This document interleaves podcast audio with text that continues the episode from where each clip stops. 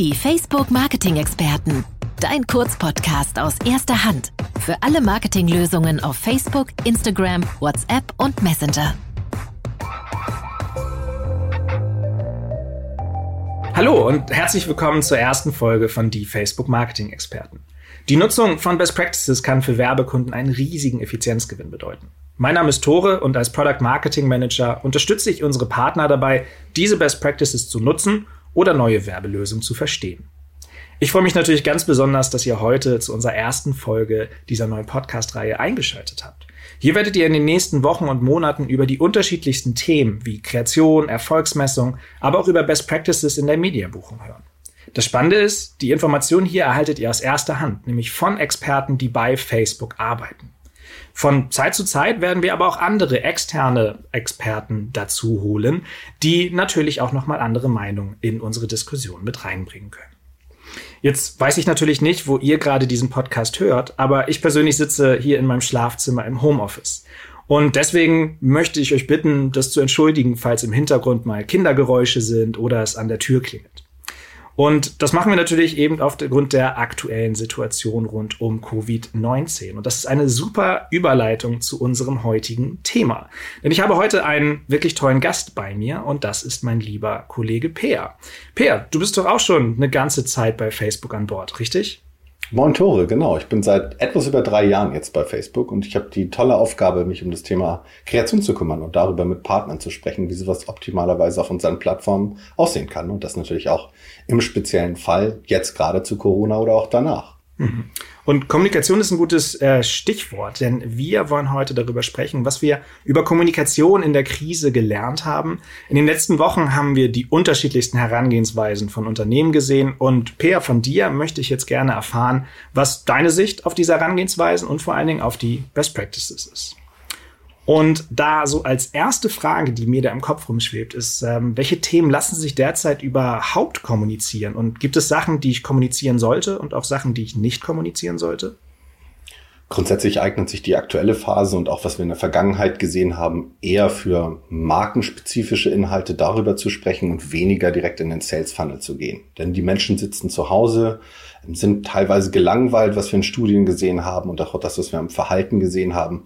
Und sie sind eher daran interessiert, ähm, Hilfe in ihrem Alltäglichen zu sehen, äh, abgelenkt zu werden. Und das sind normalerweise super Situationen, um hier als Marke aktiv zu werden und da auch weiterhin zu kommunizieren und sich nicht zurückzulehnen oder auch wirklich stark auf Sales zu gehen. Denn daran sind die Menschen gerade in der unsicheren Phase und waren es äh, weniger interessiert. Mhm.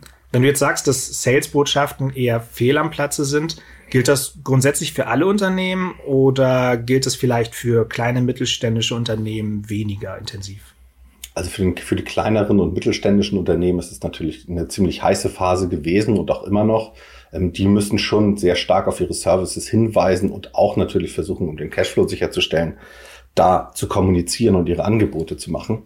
Aber auch hier würde ich immer versuchen, relativ stark über das Thema Sympathie zu kommen und nicht mit einem Discount oder ähnlichem zu arbeiten, sondern wirklich die Situation zu erklären und zu sagen, hey, jetzt kann man mich gerade eigentlich super supporten, es ist die beste Zeit dafür und da kommunikativ drauf einzugehen. Mhm.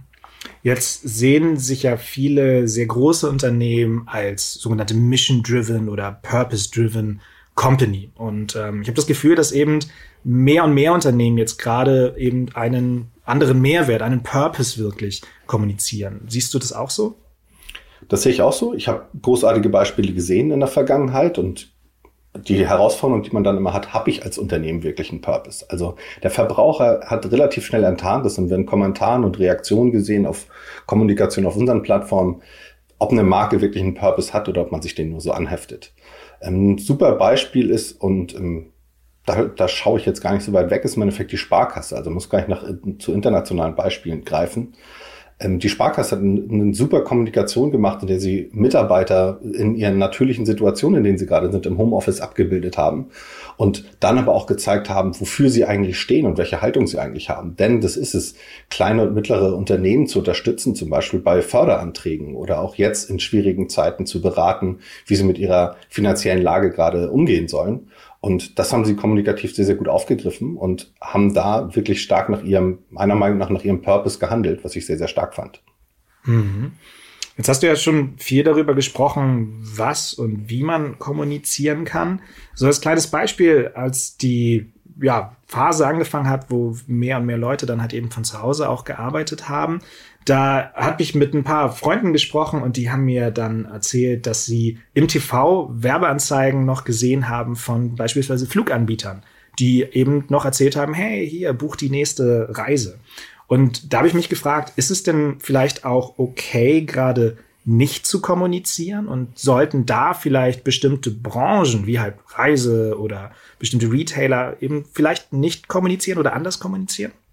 Also sicherlich immer eine vertical-spezifische Ansprache nötig. Also vollkommen klar, dass, dass Leute im Lebensmitteleinzelhandel gerade eine ganz andere Herausforderung haben, als wenn ich jetzt eine Airline gerade bin.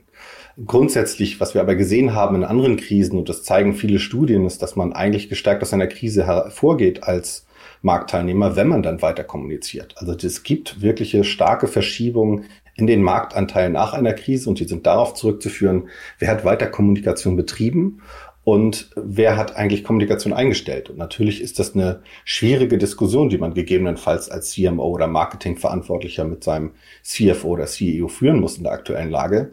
Trotzdem sehen wir, dass es in, in einer langen Zeitbetrachtung deutlich, deutliche Vorteile hat, weiter zu kommunizieren in solchen Krisenzeiten.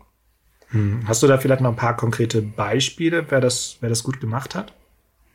Genau, wer das gut gemacht hat, ist jetzt im Endeffekt, da kam, kam es mehr zu wirklich spannenden Kooperationen, die ich gut fand. Also zum Beispiel so ein Zusammenschluss, den man hätte sich nie wirklich vorstellen können, ist irgendwie Aldi und McDonalds, die das Ganze auch nochmal für sich kommunikativ schön aufgegriffen haben. Denn McDonalds hatte die große Herausforderung, dass Mitarbeiter nicht mehr so eingesetzt werden können, da die Restaurants geschlossen sind.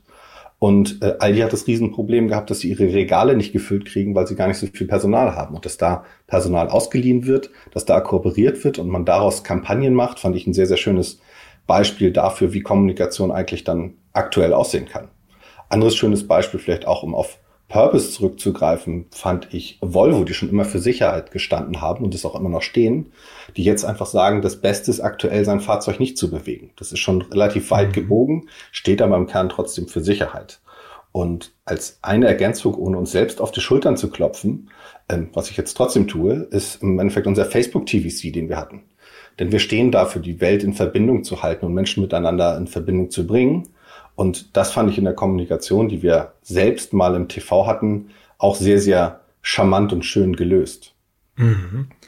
Ja, also das sind wirklich coole Beispiele, die du da genannt hast. Und ähm, was mir zum Beispiel aber auch auffällt, wenn ich beispielsweise meine Instagram-App anmache, dann äh, sehe ich da mal ganz, ganz viele Leute, die beispielsweise diese Live-Funktion benutzen. Also Leute, die ich vorher noch nie gesehen habe, die live miteinander diskutieren. Also bei mir tatsächlich sehr viele Footballspieler, so als Beispiel, oder Musiker. Ähm, das ist ja so eine Art, sagen wir mal, interaktives Tool. Siehst du das vermehrt, dass andere neue Tools genutzt werden, um halt eben in Zeiten von Corona kreativ zu kommunizieren? Interessanterweise von Marken noch relativ wenig. Wir sehen aber, dass es einen riesen Need auf Nutzerseite dazu gibt. Also wie ich schon gesagt habe, haben wir in Studien gesehen, dass die Menschen gelangweilt zu Hause sitzen und dass es einen großen Need dafür gibt, Abwechslung zu haben. Und diese Abwechslung können natürlich komplett über neue Formate dann im Endeffekt dargestellt werden. Sei, sei es Playable Ads, sei es, dass eine Marke live geht. Ich sehe hier und da Marken, die mal eine Yoga-Session for free anbieten, weil sie sagen, Bewegung zu Hause ist gerade wichtig. Oder Einrichtungstipps geben, wenn ich ein Möbelversender bin oder im Endeffekt mhm. grundsätzlich für Interior etwas anbiete. Da gibt es schon die ersten Versuche. Ich persönlich aus einer Kreativperspektive würde mir da deutlich mehr wünschen. Sicherlich auch deshalb, weil man auch zum Beispiel über Poll-Funktionen in Instagram oder im Facebook-Feed auch einfach gerade viel über die aktuelle Lage herausfinden kann, in welcher Stimmung sich die Leute befinden.